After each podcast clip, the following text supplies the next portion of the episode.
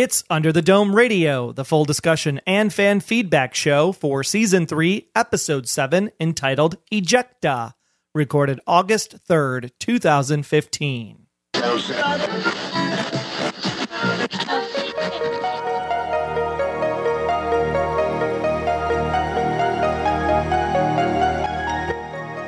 Thanks for tuning in to your Under the Dome Radio podcast. It's the unofficial podcast by and for fans of CBS TV's Under the Dome, and it is number 62 in the episode guide for Under the Dome Radio.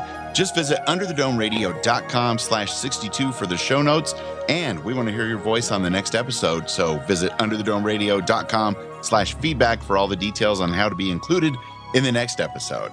Now, Under the Dome Radio is a proud member of Noodle Mix Network, check out our other podcasts that will make you think, laugh, and succeed at noodle.mx. We are also sponsored by lynda.com, L-Y-N-D-A.com. Get yourself a 10-day free trial. Learn something new. Visit lynda.com slash dome for all the details. And me, I'm at Wayne Henderson, your voice acting podcasting Green Bay Packers fan who barely made it out of Texas last night and made it there at the airport before the TSA's closed for the night. So I'd have to spend the night there.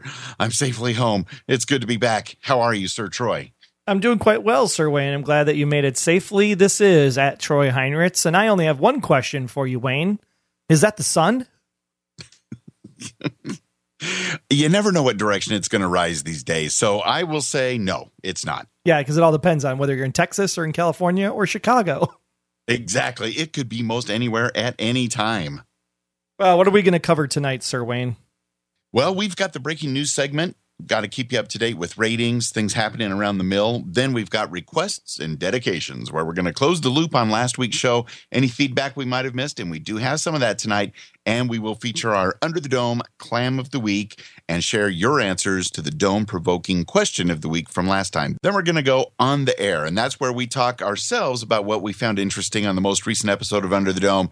Then things really get good at on location. We're going to chat with you, diehard fans of Under the Dome. We've got some great listener voicemails tonight and some other feedback, so stay tuned for that. And then wrapping it up with the investigative report, we've got some details about next week's episode. A little bit of spoilery stuff, but not too bad. So let's get things started, shall we, Sir Troy?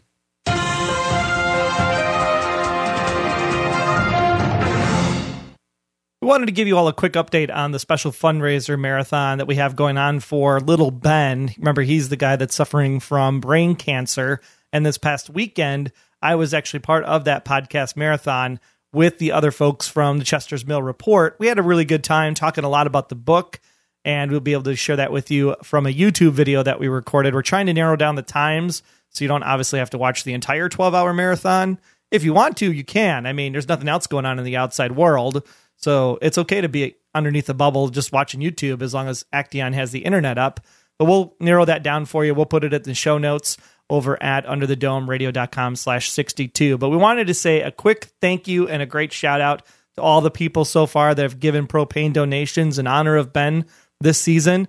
Uh, we want to say thanks to Corey, Barbara, and Barry, as well as Krista from Okinawa. And we just want to let you know that a few others did anonymous donations. So our total so far for Ben this season is $200. So that's just awesome. And like we said, all season. So we got a six more episodes, six more weeks. Make sure you keep getting those propane donations in. And if you want to send them a check because you're not one of those like want to give your money online kind of people, you can do that. Just go to underthedomeradio.com slash Ben and that will take you to a place where you can then get the information on how to mail a check in to the trust. And that will also give you some information about Ben and keep you up to date on all of his progress with a Facebook group and things of that nature. So check it out at underthedomeradio.com slash Ben for all the details. It's definitely a great cause and a great service, and everything that the Under the Dome radio listeners have done to try to help out is fantastic because every bit helps. Now, the ratings this past week for Ejecta, it was a 1.0 with a 4 in the 18 to 49 with a 4.62. So the dome was flat from last week, which is hard to do with the dome is to keep it flat, but it's it's holding steady is one way that we could put it, I suppose. And the DVR ratings for the week of July 6th through the 12th of dome for the kinship. I think they actually looked pretty decent from what I was gathering, Wayne. It looked like Dome came in third in terms of ratings bump, about 73% bump from their original rating of the 1.1 all the way up to a 1.9. And then I thought I saw that the viewership actually was around 8.2 million viewers, which was good for a 61% bump. That's amazing. And reading the new way that they post some of the DVR plus numbers, you kind of have to wrap your head around it in a different way than the actual Nielsen ratings. But it's just amazing how many people, for all the different shows that are out there, more and more people are watching via DVR, especially a Thursday night show. That's great to watch later on. I mean, Wayward Pines, for example, that jumped up 110%. Amazing. Yeah, it's crazy when you think about how DVR viewership is going that almost as many people watch it delayed as watch it live. And so there there has to be something said about that, which is why I think with 8 million people still watching in the summer, I, I still think that season four is a good possibility as long as Amazon's cutting the checks. Amazon, uh, contact me. I've got some thoughts. I mean, even even a, another CBS property, Zoo, looking at the numbers here for this week of June 6th, or sorry, July 6th through the 12th, uh, Zoo started out with a 7.6 million take for the live, and right. they added another 3 million to get over 10 million viewers for Zoo. That's just crazy. That is amazing. I don't know if that was the season premiere that week or not because I do not watch Zoo. And from some of the people that I talked to at the Podcast Movement Conference, uh, Zoo's not one that is highly recommended. Let's just put it that way. well, that'll do it for ratings this week. Why don't we go ahead now into our requests and dedication?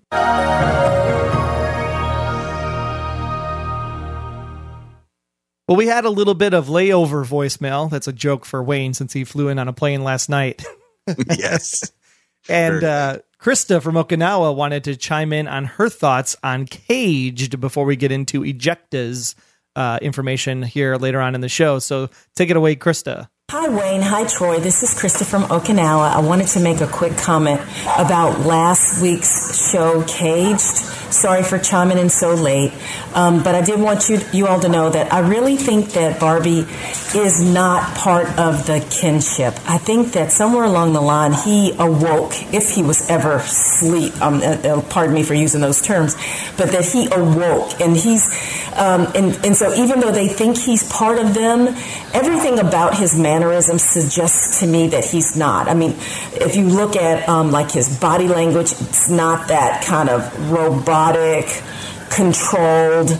Uh, like like the townspeople. His voice is not monotone. It's still, you know, animated. Um, he still seems to have a sense of awareness. Um, he's saying all of the right words to convince um, Christine and all the rest. That he's part of them, and to, and it seems like he's saying all the right words to convince Julia that he doesn't want to have anything to do with her. But again, it's not consistent with all the body language. Is it's inconsistent. And then when I did the rewatch, and right at the end you know, he had he, he how he grabbed her by her shoulders and said, you know, you need to go back to Bird Island and whatever he said. It was so it has so much passion in it, and if you look at that, how he was looking at her in his eyes, it's and, and you notice his back was to Christine at the time. It was almost like he was pleading with her, like Julia, go to Bird Island where you will be safe. And and he, of course, he had this very passionate voice because he needed to convince Christine that he was actually serious about that. But I don't think so at all. I think that he is aware of what's going on. He's trying to infiltrate the group. He's trying to keep Julia safe. Uh, and, and this is all just an act. So, but anyway, I just wanted to share that before the the next show airs. Um, let's just keep that between me, you, and the wall, okay? So, and we'll, we'll see how this plays out. Thanks so much, and uh, look forward to seeing what's going to happen this week. Bye now. Krista, thank you so much for your call. And you brought up some great points. So we wanted to share it with everybody here, even though it was focused on the previous episode.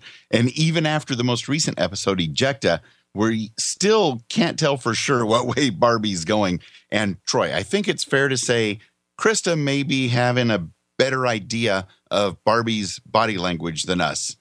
Yeah, I mean, I thought throughout most of Ejecta too, it was Barbie's kind of back and forth, and then uh, we found out, of course, in the episode that emotion is what gets you broken away from the goop, from the from the kinship, bah.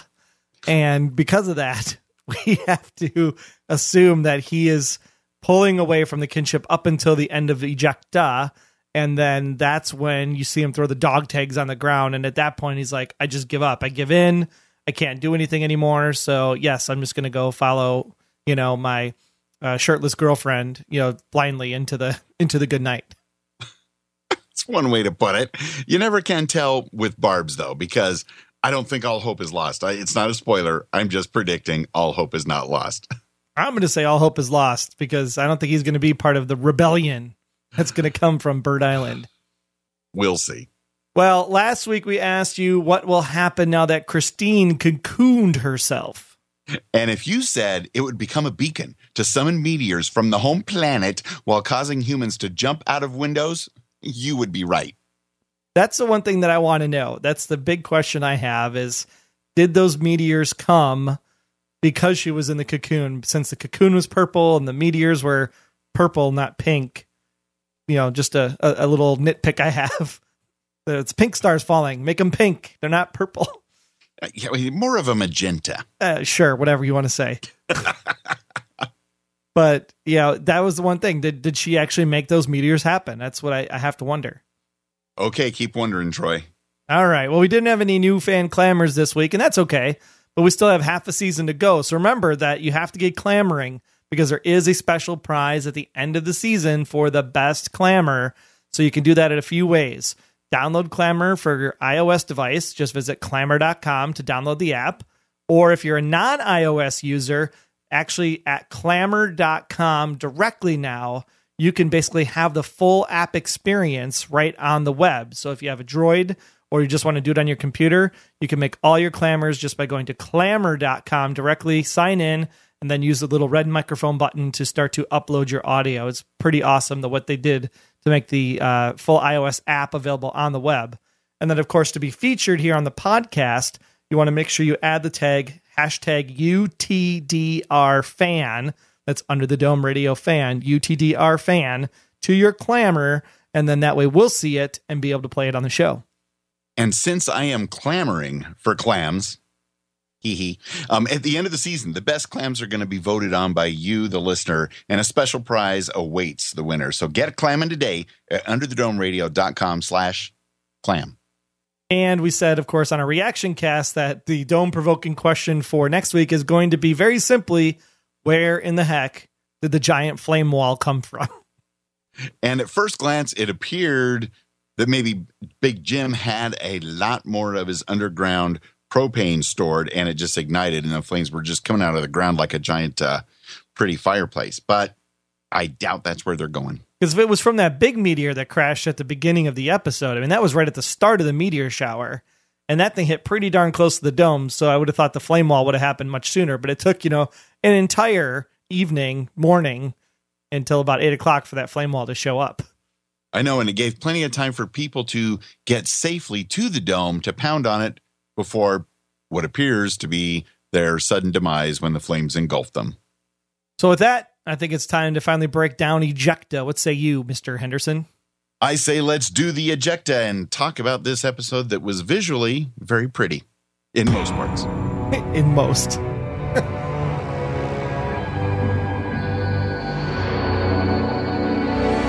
yes, it was very pretty indeed.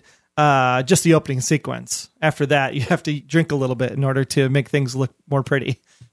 It works. It certainly does. Quick rundown of Ejecta in case you missed it. Uh, we basically had, uh, I think it was about three or four factions. I forget because it's been so long since we watched the show. But there's like three little groups, and we're experiencing this Night of the Comet. There's a throwback to an uh, 80s movie for you. Uh, if you the Night of the Comets, the meteors coming down, and we're seeing it from all of these four different perspectives. One perspective is, of course, Jim and Julia over on Bird Island. One of them is Hunter, Joe, and Norrie. One of them is Sam, and then of course one of them is uh, Barbie and Ava together. And we're getting little pieces of information throughout the course of the episode. What we can basically tell you is that Julia and Big Jim steal the show for this episode. When they are drunk and together, they are probably the best couple I've ever seen on Under the Dome. They they take the cake. They should have kissed at the end of this episode. It would have made icing on the cake even better. Um, but really, at the end of the day, Uh, it was basically Barbie getting mad at Ava for hiding the keys and locking them in this fire tower where they were watching the thing take place. Because Ava, Oh, of course, is trying to get pregnant with Barbie's child, so Barbie can become the protector that Christine wants him to be. Uh, Hunter is basically a nice hunter because he's off his pain meds. When they put him back on the pain meds, he basically becomes Psycho Hunter and he actually wants to kill himself. And if he's not going to kill himself, he's going to kill Joe and then kill himself afterwards. And then we also have going on Sam, who is trying to help out Joe and Norrie, but gets confronted by Junior. They fight in the dark with a flashlight tag game. And then that eventually gets them to Christine eventually coming out of the cocoon with just her hand trying to reach for Sam's neck. And so, all in all, what we found out is that the outside world is basically destroyed. And Barbie went to the dome wall to try to tell people, hey, go run to Zenith. There's a way in. But in order to get to Zenith, you got to run through the flame wall anyway. So it doesn't really matter.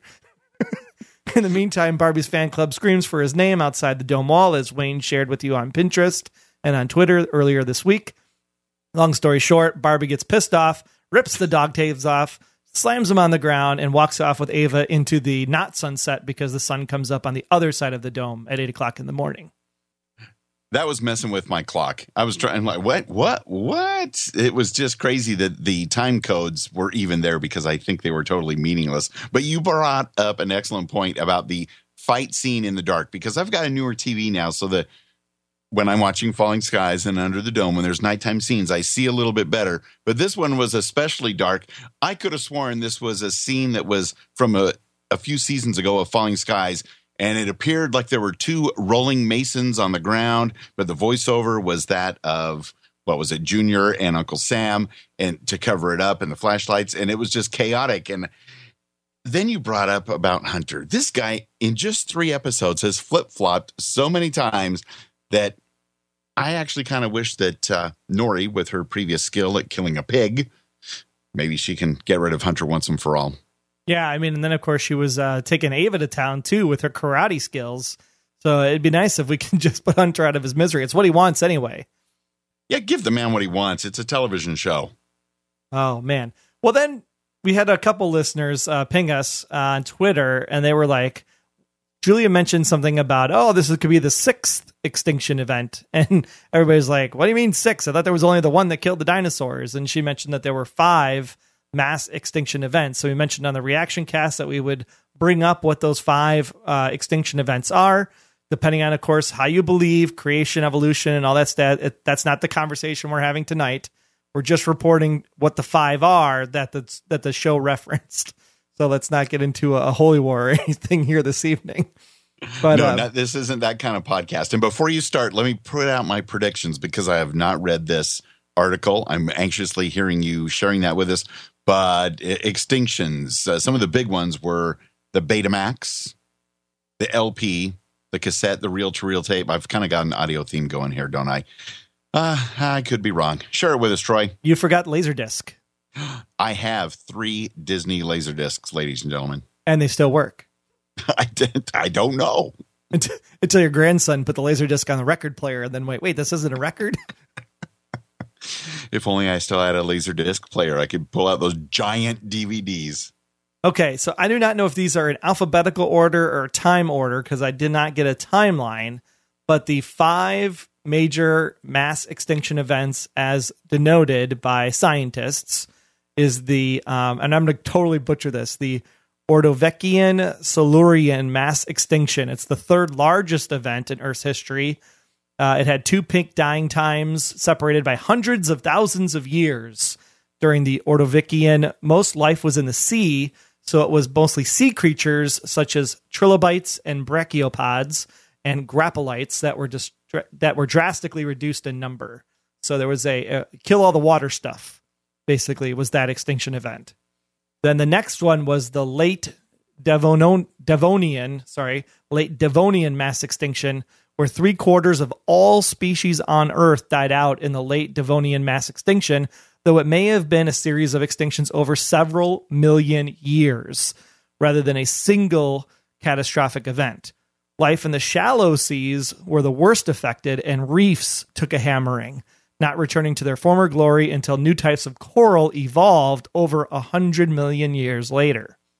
Then we have the Permian mass extinction, And the Permian mass extinction has been nicknamed the Great Dying since a staggering 96% of all species died out on Earth.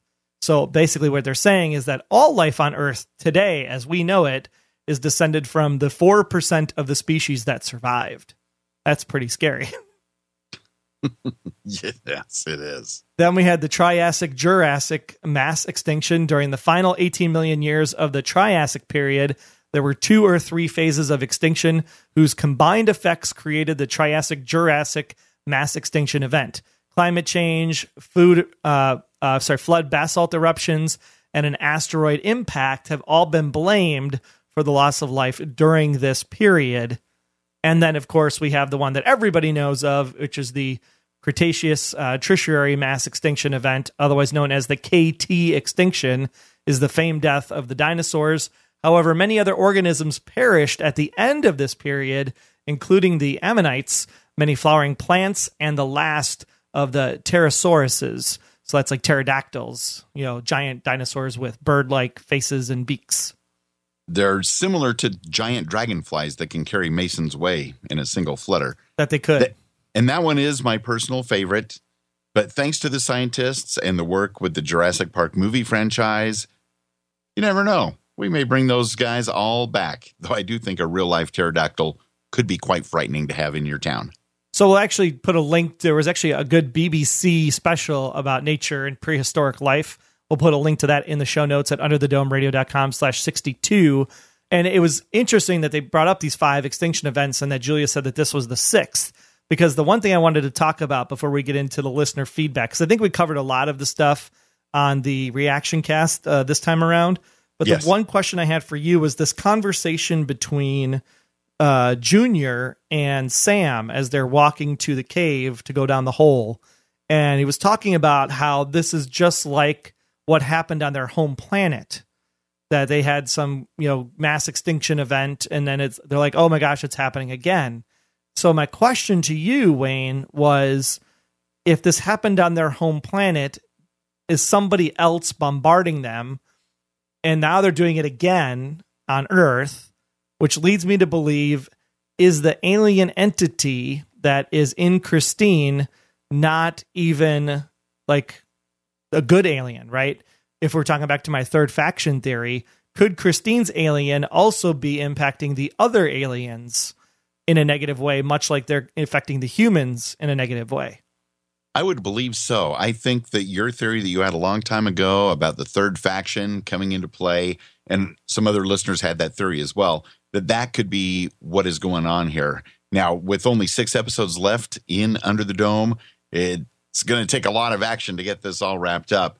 But I think they are definitely gunning for Christine and coming together.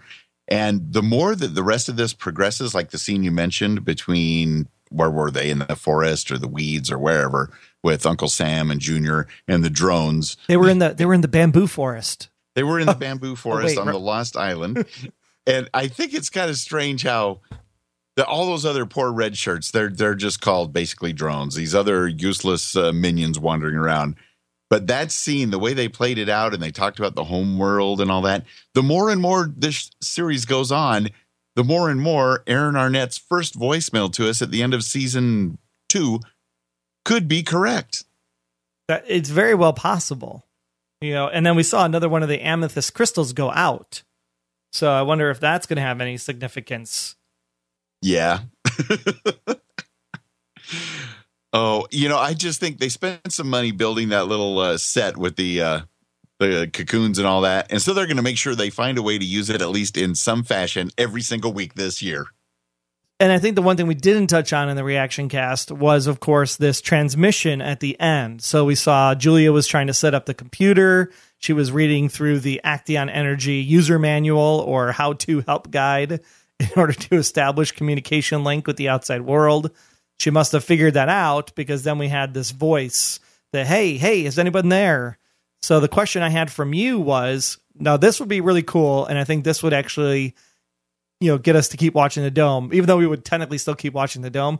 This would really get us excited to watch the dome. And that's the original theory that we had that there might be multiple domes.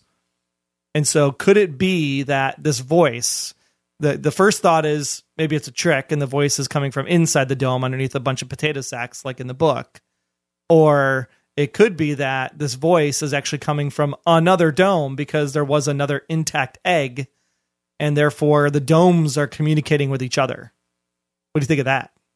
Although I like the sound of that, I think it's too late in the series to try to go that direction because there's been all these opportunities over the first two seasons of Under the Dome and even the beginning of this season where there could have been contact with Zenith, Zenith and the rest of the outside world that if there were other domes somewhere, we would have heard about it by now.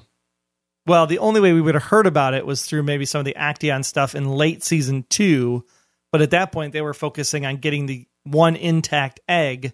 Maybe they didn't know that there was another intact egg in other places because we're focusing on these characters. So could it be if a season four were to come about, that Oh, season boy. four would focus on a whole new set of characters in a completely other dome? Well, I'm all for all new characters, but not the season four necessarily. But in season one, there were a few occasions where they had been in touch with the outside world, and there were references on the world news about the dome in Chester's Mill, but no mention of any other domes anywhere else. Well, and could it be that because your anthropologist was trapped in Chester's Mill by triggering the egg, that Aktaion needed to hire other anthropologists in order to figure out how to get into the dome? They inherently went to other meteor sites and could have then potentially triggered a dome after the dome it came down. That's the only plausible explanation, I think, for multiple domes. But plausible and would be kind of cool if there were multiple domes then. Because then, you every- could then you could open up the how do you travel between domes? That would be fun. Jump in, jump in a lake upside down. Make sure you go cannonball only because only cannonballs work. Right. and and the fact that if all of that were to come into play, it's going to really turn up the action because nothing else, well, almost nothing else has made sense this season, especially on Under the Dome. So something you touched on earlier, if by some chance Julia and Big Jim shared a kiss in this week's episode or next week's episode, it's in the realm of realisticness as anything else that we've seen this year. The two of them this week are, were just fantastic. Yes, they were. That you're going to be surprised.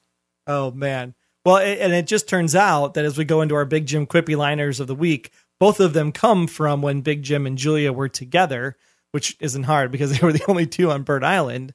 But uh, before we get into that, I just want to let you know that Big Jar actually did win last week. Maybe people were afraid to vote Big Ass just because of the word or something. I don't know. Yeah, maybe. but 100% of the vote went to Big Jar uh, last week. And again, we're playing those on Clammr. You can also hear them on the show notes page. So you'll see the ones for this week at underthedomeradio.com slash 62. Make sure you click the link and cast your votes and share it on Twitter because we want to let Dean Norris know how much fun we're having with the lines he's been delivering this week. So first up is the scene where we're talking about the pink stars falling once again. And of course, Big Jim has not only a nice liner about the pink stars, but he also has a message for all the liberals out there as well. Here, boy, Indy. That's all you got? You gotta put your gut into it. Indy! He's a dog. He can hear us. I'm trying not to scare him away. Indy's not a liberal. He doesn't get scared at everything. Indy! Indy! Indy! Pink stars? I don't start with that crap again. Jim, look. What the hell? Shooting stars burn out. Did that star just hit us?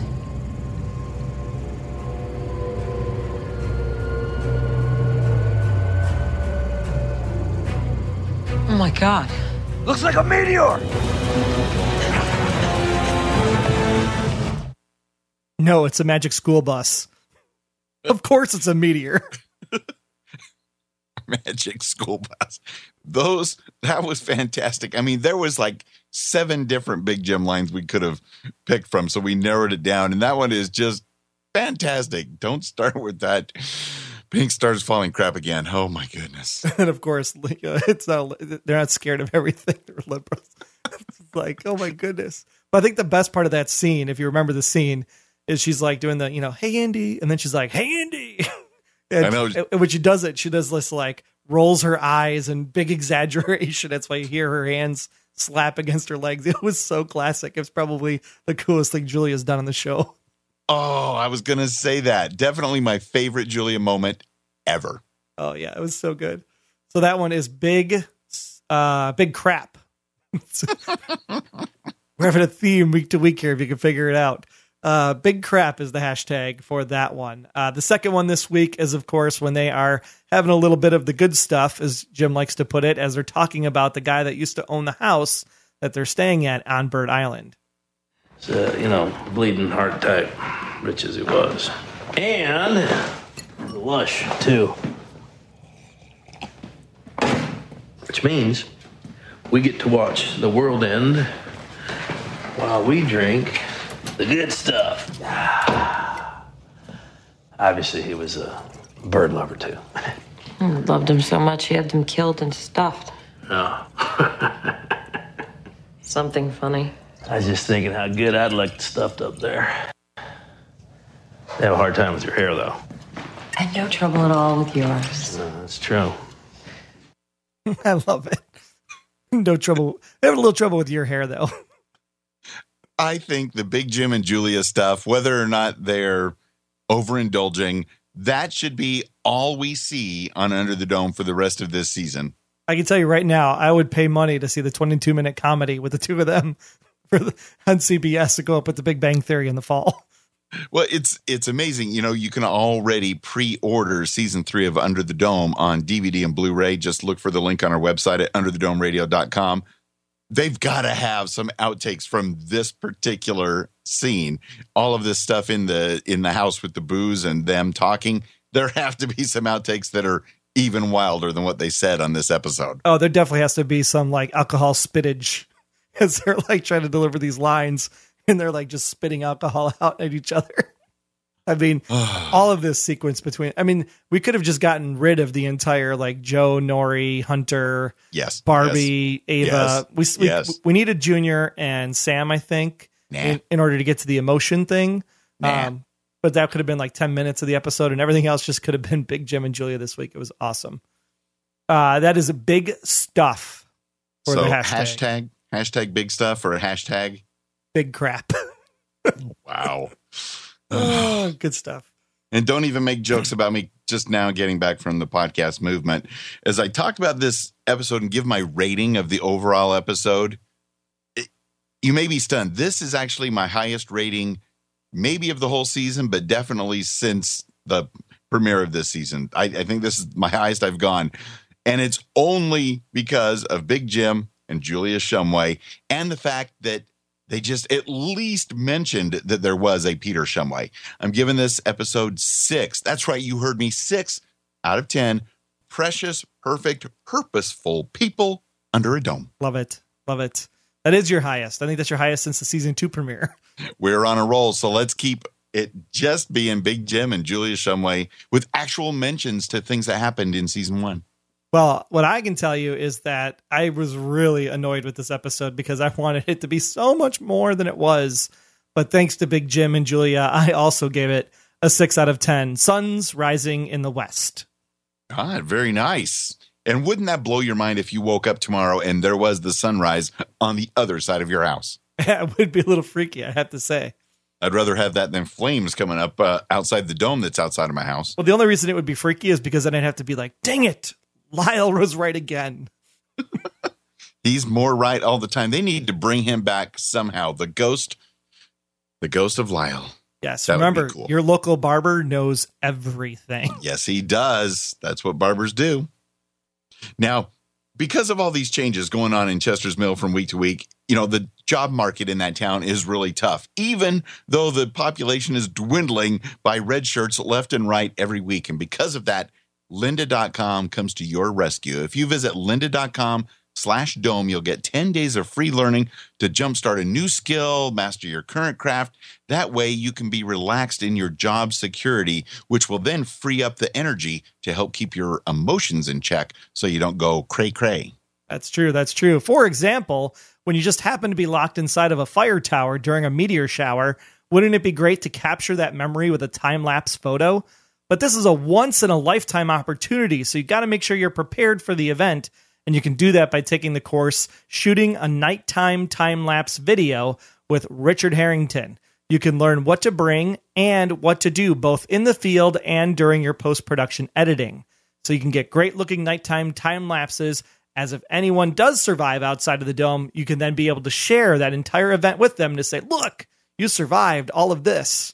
And it would just be awesome that is a very valuable course because you can't just go out there and take a picture even with an iphone 6 plus and its great camera. It's not going to capture nighttime stuff just holding it in your hand. So visit lynda.com slash dome.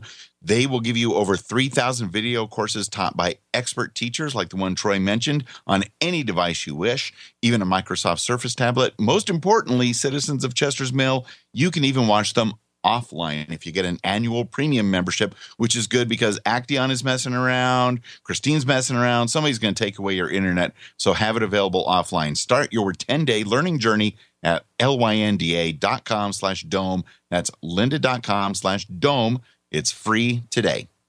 And with that, we are going to go to Bird Island and hang out with Jim and Julie and have a drink because we're all in this together.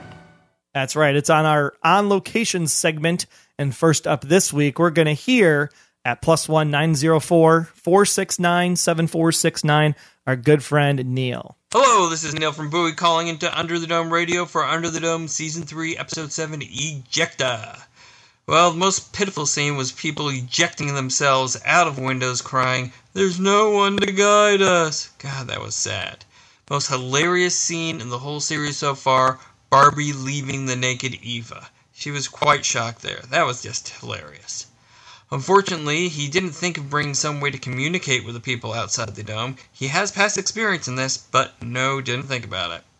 Even more unfortunate, he soon succumbed again to Eva and lost the will to think for himself. Julie's statement, the dome's here to protect, it's just not here to protect us, seems correct at the moment. We'll have to see what happens there. One interesting bit of the episode is Junior talking to Sam about how they were aliens who left their planet due to a similar bombardment event. Were the pink star visions we saw earlier in the series a racial memory or a prophecy? If they are a prophecy, then why are they there? I mean, they just left a planet that was bombarded and now they went to another one that's getting bombarded. Doesn't seem to make that much sense.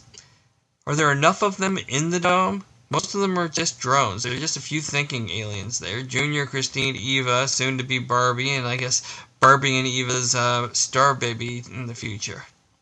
So, do they think they're going to be able to survive on what's left of the Earth or just in the dome? Presumably, they will lift the dome once the fires and so forth die down, or maybe they'll just take the dome themselves off somewhere else. I have no idea what's really going to happen next time under the dome. Onward. Onward, Neil from Bowie. Thank you so much for sending that in. Great points that I did not even notice. And the fact that, uh, you know, Barbie forgot his notepad. And Troy, what do you think about the Pink Star prophecy? Or could it be something else? Yeah, the fact that they talked about this other planet being bombarded, it, it, I'm glad Neil brought it up because I always thought it was prophecy the whole time, right? It was them having the seizures and saying pink stars are falling, pink stars are falling, oh and don't tell anybody about it and then it was Lyle in his ten thousand foot flames as I pulled him out of that frozen lake. You remember that one time that everything was frozen? I remember that. That was brought up. Yes. and but what if the aliens or whatever the alien was projecting potentially, maybe they were communicating as they were with those ghost aliens in the first and second seasons. Maybe this was a memory of their time on this other planet rather than truly being a prediction for the future. Could be. But I, am getting the sense that these aliens, you know, obviously they're very intelligent. They're able to travel between space and dimension and who knows what else. So they've got book smarts, but they don't seem to have street smarts if they're going, like Neil said, to another planet that's got the same thing going on. Well, and that's the question of this third faction concept. Is it that they're being chased across the galaxy, one planet to the next, and it'll it won't stop until they finally stop being body snatchers. They have to live on their own. I'm just hoping that if there is a third faction, Troy, that they make themselves known soon and that they wipe out these aliens that are bothersome to our friends here in Chester's Mill. Let's continue on with Hank, who sent in this MP3 by going to underthedomeradio.com slash feedback and uploading this great recording right there on the website. Hi, guys. This is Hank from Superhero Talk Live, located at tpenetwork.com slash live. The 24 style filming of this episode, I agree with you guys. It was kind of off putting and it was a strange way to present this week's episode but we'll move past that. The biggest point of the episode that had me was Barbie's emotions don't help him break free in this situation. If you just take a look at how this unfolded, you have him and Ava up in that tower and she's half naked, but he gets mad at her for hiding the keys. That's a deal breaker. However, when they're at the edge of the dome and flames are engulfing a little kid he's ready to join the kinship. I thought that was really odd because for a moment there, I thought he was going to break free due to that powerful emotion until he took off the dog tags. And then I was like, well, okay, maybe he's not breaking free and pretending to be a part of it so he can break it up from the inside. Maybe this is real. I thank the writers, producers, or whoever made the decision not to pursue the Big Jim and Julia potential relationship. Thank you for not going there oh, I was getting really worried when they started drinking. And the portion of the episode that really burned me up, pun intended, Sam getting subdued by his nephew. You're talking to Hank Davis here. I have over 40 nephews and nieces, great nephews and great nieces. And if they were to try Uncle H like that, that would just not work out well. I, I would even guess that even near all 50 of them that would not happen. That really irked me that Uncle Sam is just getting held in place by his nephew. Sorry, Charlie, but that's just not how uncles roll. This was a slower paced episode this week, but I like the little resistance and, and where that might go because that is an unlikely group of people that are the resistance. Can't wait to hear the full feedback episode talk to you next time. Thanks for doing the podcast, guys. Hank Davis, thanks so much for sending that in. Some good points there. I, am yes. curious to meet all of his uh, nephews and nieces. That's a lot to contend with all at one time. But um, I mean, he is definitely a great uncle. That I can't even fathom that many. That is awesome, and I bet he's a really fun uncle. They love visiting Uncle Hank. Absolutely, he tells some really cool bedtime stories with that voice too. He's awesome. Future voice of NFL films. You never know. So he talks about uh, Junior being able to take on Sam, and I'm wondering if the oxytocin does do something to amp up your body because remember they don't need to sleep. So maybe he did have the ability to overpower Sam one because Sam was still kind of recovering from being a lush just a couple hours ago. So he must not might not have gotten a lot of sleep or whatever. So it is possible that Junior could have overtaken him. So I'll I'll let that one slide. But okay, the whole emotion thing with Barbie, I think, is the one thing in this episode that I was really annoyed with, and why I was probably going to score it more like a four instead of a six. And that's because of the fact that you had all this back and forth going on, where he's like, "I'm emotional, I'm not emotional, I'm emotional, I'm not emotional," and the whole time, and then it's finally like, I just give up. So when I give up, now I become part of the kinship because I don't have emotion at all. It's weird. they just turn on and off whether or not they want to have the emotion thing factor into the story or not. I still think it's the the lamest way to drive humanity's saving since the cold that was on uh, War of the Worlds. I mentioned on our reaction cast the other night, which we had a lot of fun doing. Yeah, we sure did. I mean, then of course Norrie comes up to the door. It's like, wait, it's us.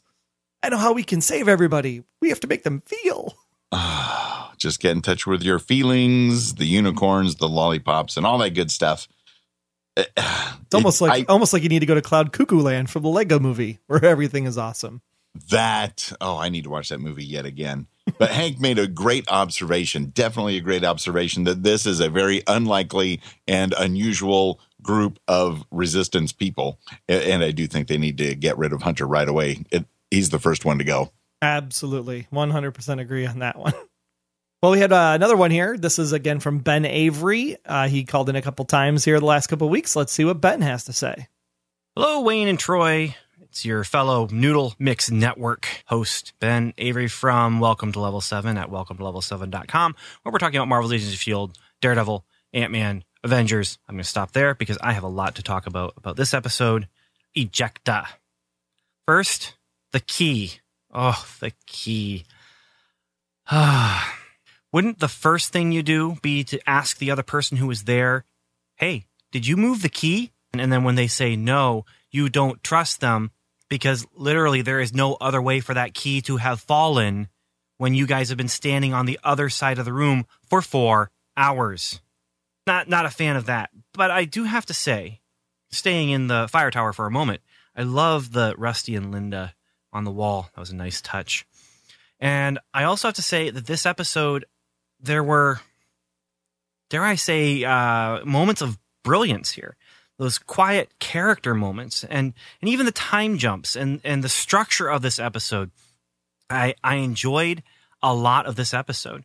I enjoyed the destruction happening outside of the dome and happening quietly. They're not hearing the explosions. We're not hearing the explosions. We're inside the dome with them. And that's a nice touch. That was a really nice touch. Uh, this was an actor's episode. This was an episode that showcased our characters in this momentous occasion, but this momentous occasion was really a bottle episode if you think about it. It took pockets of characters, put them in sets that they already had, and yes, there was all the special effects happening outside the dome, but at the same time, it was just duos of characters really in small locations and and it explored their relationships.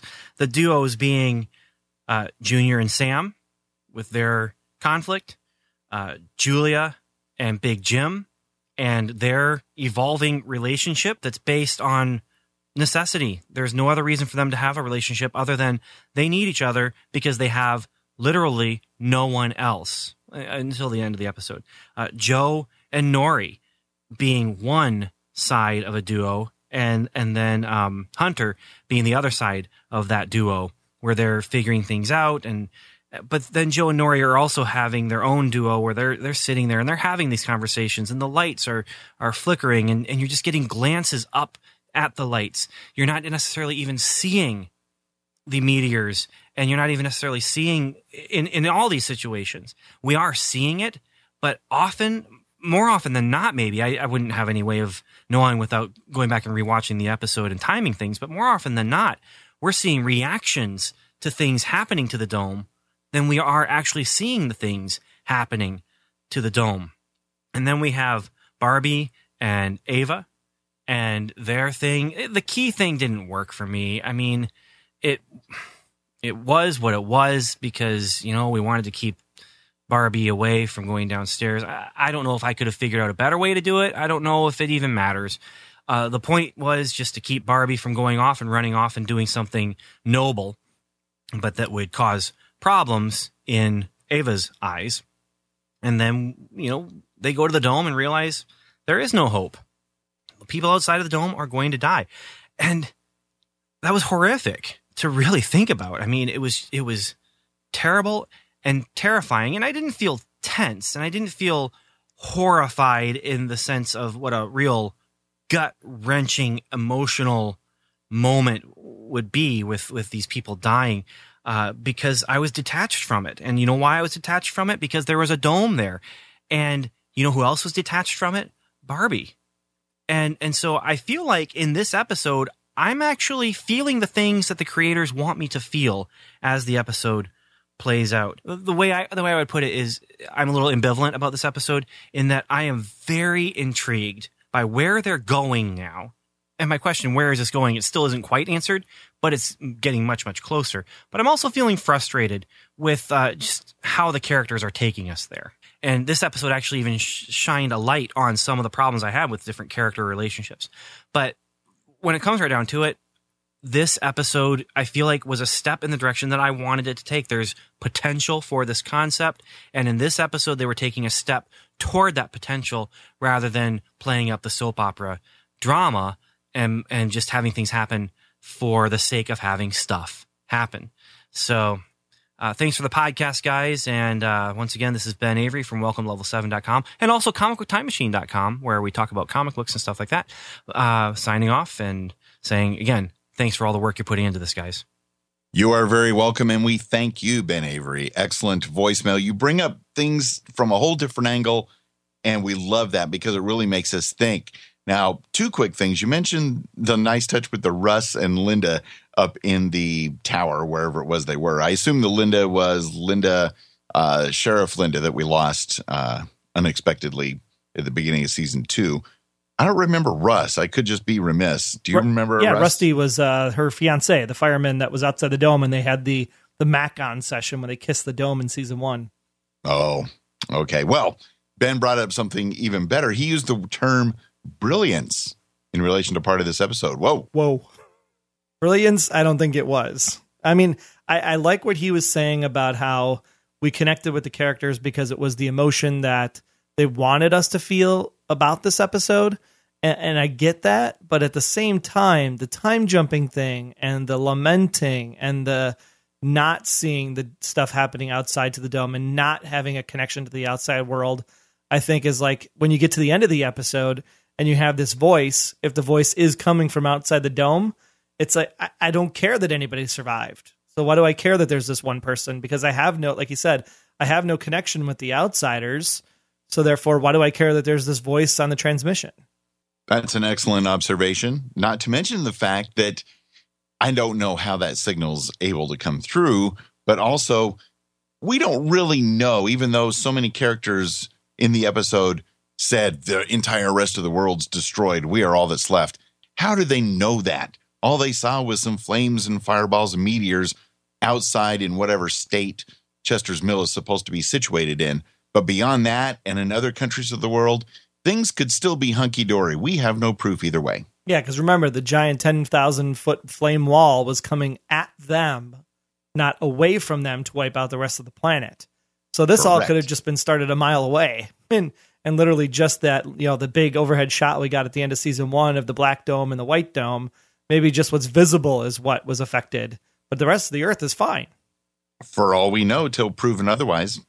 Maybe was- next week on Under the Dome. yeah, it, I'm sure it will all flush itself out because otherwise there wouldn't be a show to keep going because we can't do a season four of just people in Chester's Mill. That that that's not going to fly. We need to expand the world by the time season four rolls around if it if it were to continue.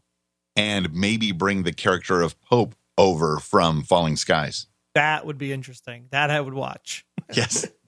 All right. Well, we did have a, a secret transmission of our own actually come in. I think it might have even been picked up on our own Aktaion computer. I'm not sure who this is from, so I'm just going to go ahead and play it.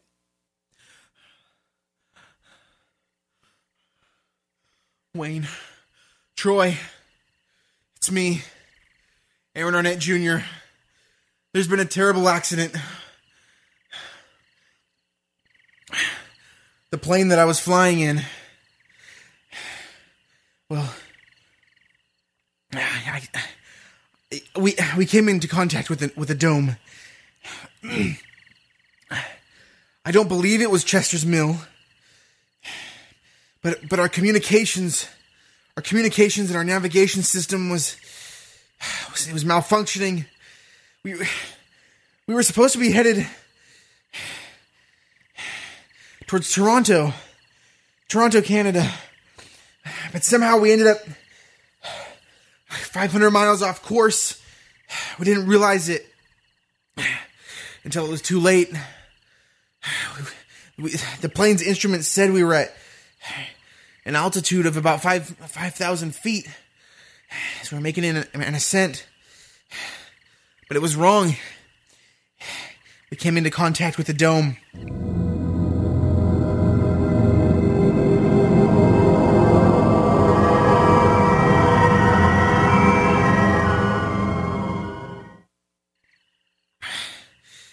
I, I've been stuck in this jungle. We when we hit the dome, I, I I tried to pull up. I tried to pull up, but but the tail section of the plane hit the dome and split in two. I don't think there's very many survivors. I haven't come into contact with that many. I wasn't able to get in contact with you last week because I, I tried to fashion a radio, something to contact the outside world. I couldn't do it. Luckily, I was able to salvage some things from the plane, and I was able to make a transceiver that displayed digital TV signals on my cell phone, which I, I thankfully had enough enough battery juice left to where I could watch Under the Dome last week and again this week. And finally, I've I fashioned a, a satellite internet connector. It's complicated. I don't know. I it's powered by by bear urine. I'm I'm embarrassed to even say this, but it, it, it works. And so I, even though I'm trapped here, I did make some some observations. I'm sorry. This I'll try to keep it as quick as I can. I'd just like to say, when it comes to Barbie and he was up in that fire tower, who who puts a key on a chair? Not in your pocket. Come on. Sam, you said you killed Christine. You didn't kill her. You ineffectively stabbed her and didn't wait and finish the job. But still, Sam is hero next to Big Jim. I was confused by the time thing. I don't know. I've been kind of lightheaded ever since I, ever since I wrecked. But I didn't understand why they kept showing the times, and, and then I guess it was where they were showing everybody's story happening. I don't know. You know, I wouldn't be opposed to Big Jim and Julia being lovers. I think they could be cute together, and age is just a number. Boy. I don't know. I just don't know what's to happen next. I just. I don't know. I, I don't. I don't know where I am. I just. You know, I just like to thank Sir Wayne, Sir Troy, for everybody here at Under the Dome Radio. I'm Aaron Arnett Jr. and guys, where am I? I think I'm lost. Oh, yeah. Aaron. Oh, man, that was epic. Thank you so much for that. You had me at bear urine. I think you're gonna like that one. I'm still trying to figure out how he um, collects that, but then again, I figured I better not find out. Yeah, I'm really excited to hear the continuing stories of Aaron Arnett Jr. over the next couple of weeks because maybe Aaron is the one that's communicating with our dome in Chester's Mill from his dome from far away. He might be, and just disguising his voice or something in the transmission. He was going to Toronto, and now he's way off course.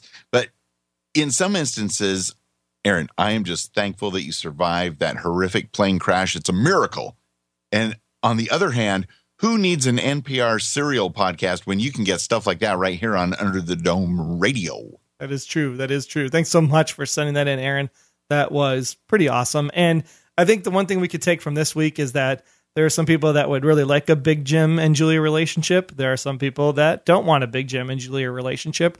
But at the end of the day, keep your keys in your pockets. And age is just a number. But did you say relationship? I did. I think he's lost. Oh, that was epic. Anytime I hear that lost music or that thud at the end, oh, chills, chills, chills. Aaron Arnett, thank you so much. Also, this past week, we got a new iTunes review, which, if you like the show and you want to let the world know what you think about Under the Dome Radio, just visit underthedomeradio.com slash iTunes and it'll help take you right there. And Kelly3222 from here in America left a review titled Love Sir Troy and Sir Wayne. So definitely love back at you as well, Kelly. I absolutely love these two trying. That's us trying, Troy. I absolutely love these two trying to make sense out of a TV show that makes no sense. like everybody's been saying, this after show is way more entertaining than the actual show itself. I'm entertained just reading that. Uh, thank you so very much. We're humbled and honored by that review, and we are just trying to have fun because it is, after all, show business. That it is. That it is. And with that, we will now dole out our honorary Under the Dome Radio DJ of the week, and that is going to go out to one Neil from Bowie. I I really like Neil's points this week about how people were being ejected out of the window And then the fact that Barbie forgot his notepad that he used right away in the first episode, even, and he just couldn't remember to bring that along when he needed to go talk to people and tell them, "Hey, run into the flames. You'll you'll be safe if you run into the flames." He's just setting stuff down everywhere, willy nilly, throwing down dog tags, leaving his notepad behind. That's the same one that he wrote, you know, to show the outside world. Listen to Under the Dome Radio on iTunes. He did that, and now he's left it behind. Oh my goodness! Dropping, Come on, dropping his keys in his girlfriend's pants. Wait, what? Oh, my so wow. Uh, so uh, Neil, can, yeah, thanks, Neil. We appreciate it. Oh man, you can follow Neil also on Twitter to see what he's talking about. You can do that at not ten st. That's N O T T E N S T on Twitter all season long definitely follow him, especially while the episode is airing each week on Thursday nights. He always shares some thoughts about Under the Dome, so that's a good, good thing. Now, we do have some quote unquote spoilery stuff to share with you next. So if you want to jump ship, that's cool. We're not going to hold it against you. Just make sure you subscribe to the show and join us next time to hear more discussions about Under the Dome. All the details on where you can find us are at underthedomeradio.com slash 62 in honor of this being our 62nd episode. Spoiler warning. Spoiler warning. This is an Under the Dome radio investigative report. Next week on Under the Dome, or should we say this week since we recorded this a little bit late, a True group that. of Chester's Mill residents form a resistance to combat Christine's control over the rest of the townspeople on Under the Dome Thursday, August 6th. It's going to be entitled Breaking Point where mm. Big Jim, Julia, Joe, Norrie, and Hunter in his wheelchair, decked out as a tank, apparently. Wow. Uh, they all joined together to form a resistance against Christine, who was mobilizing residents to work on a massive excavation project in the caves underneath the town. Could it be a spaceship? Bah. Ooh. Ooh. I say blow up the caves. Also, we get to see Hunter now that he's free oh. from the pills and his fear is letting him be normal. Uh, he's going to be able to use his technology skills to contact dun dun dun the outside world. No, say it isn't so. It is. There might be survivors after all on Under the Dome Thursday, August 6th at 10 Eastern and Pacific, 9 Central on CBS. And just taking a look at the recurring cast, of course, Christine, uh, Aisha Hinds, uh, Norrie's mom, Carolyn, will be back in the episode. And then we have a new character, I believe, uh, played by Gia Mantega, Mantegna, which is uh, Lily Walters. So keep an eye out for Lily. She might be an important person in the episode since she got credits in the casting. Oh boy, more new people coming out of the woodwork. Now, two things I wanted to share about this. Of course, Breaking Point reminds me a little too much of Dean Norris's other show, Breaking Bad. I think they're trying to do a little subliminal thing there. And the other thing, because I did watch the teaser trailer at the end of the episode, because at this point, spoiler schmoiler, what what the heck? And I cannot believe one of the things that Big Jim says in this upcoming episode. I think it is a little too much to even be considered, even before seeing the episode. I think it's too much to be considered as a Big Jim uh, quote of the week, but I could not believe it. I did you see it? Were you shocked and stunned, Troy? No, I have not actually seen the trailer for next week. I was going to wait. I wanted to keep my my brain in the barbecuing of the people because that's the one thing I waited for for three seasons. well, of course, that Troy. That, I know that's what you've been waiting for. Okay, so I'm just forewarning you. Big Jim has a line next week. It may be brief, but it's like, oh my goodness, did he really say that on television? That's all I'm saying. All right. And with that, we will close out for this week. We just want to say thanks to all of you for subscribing to the show over the past few seasons. But of course, the fun is not over yet. Keep those five pink star ratings and reviews coming in iTunes. Go ahead and pause the show right here on your iOS device if you have one. Leave your review, then come on back and finish it on up. Just visit underthedomeradio.com slash iTunes when you have a chance. And if you're adverse to the color pink, you can always leave us a five magenta star review in keeping with the actual color of the stars on the television show. That's up to you. This podcast is made possible by you. And during this third season of Under the Dome, we still need those propane deliveries to keep the station running. And yet we're going to magically turn it into donations for Ben. So just go to underthedomeradio.com for all the details. And if you do donate any propane, The proceeds will go straight over to help Ben in his battle. And we love connecting with all of you, fellow domies. So head on over to underthedomeradio.com. That's where you can find all of our social links right at the top of the website. Again, we have a Clammr page, Twitter. Uh, go, go ahead and check us out on Facebook. You know, connect with us anywhere, wherever you get your podcasts. You can also get us there. Spreaker, TuneIn, Stitcher. You know it. We're out there. Just go to underthedomeradio.com right at the top of the page, and you'll be able to find everything you need to about the great community that we have right here in Chester's Mill. And we want to thank you again because we do not take your time lightly. We thank you for taking the time to listen to Under the Dome Radio. Share your thoughts and theories for the next one at underthedomeradio.com slash feedback for all the details. And until next time, I'm at Wayne Henderson. And I am at Troy Heinrichs, preparing my assault on Christine with my own kinship as we stay trapped under the dome.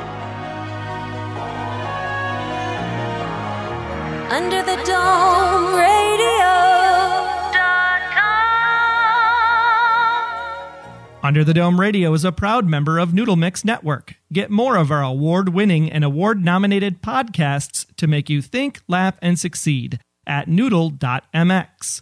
Get organized in your personal and professional life. Laugh with our clean comedy. Theorize over great television shows and so much more, all waiting for you at noodle.mx.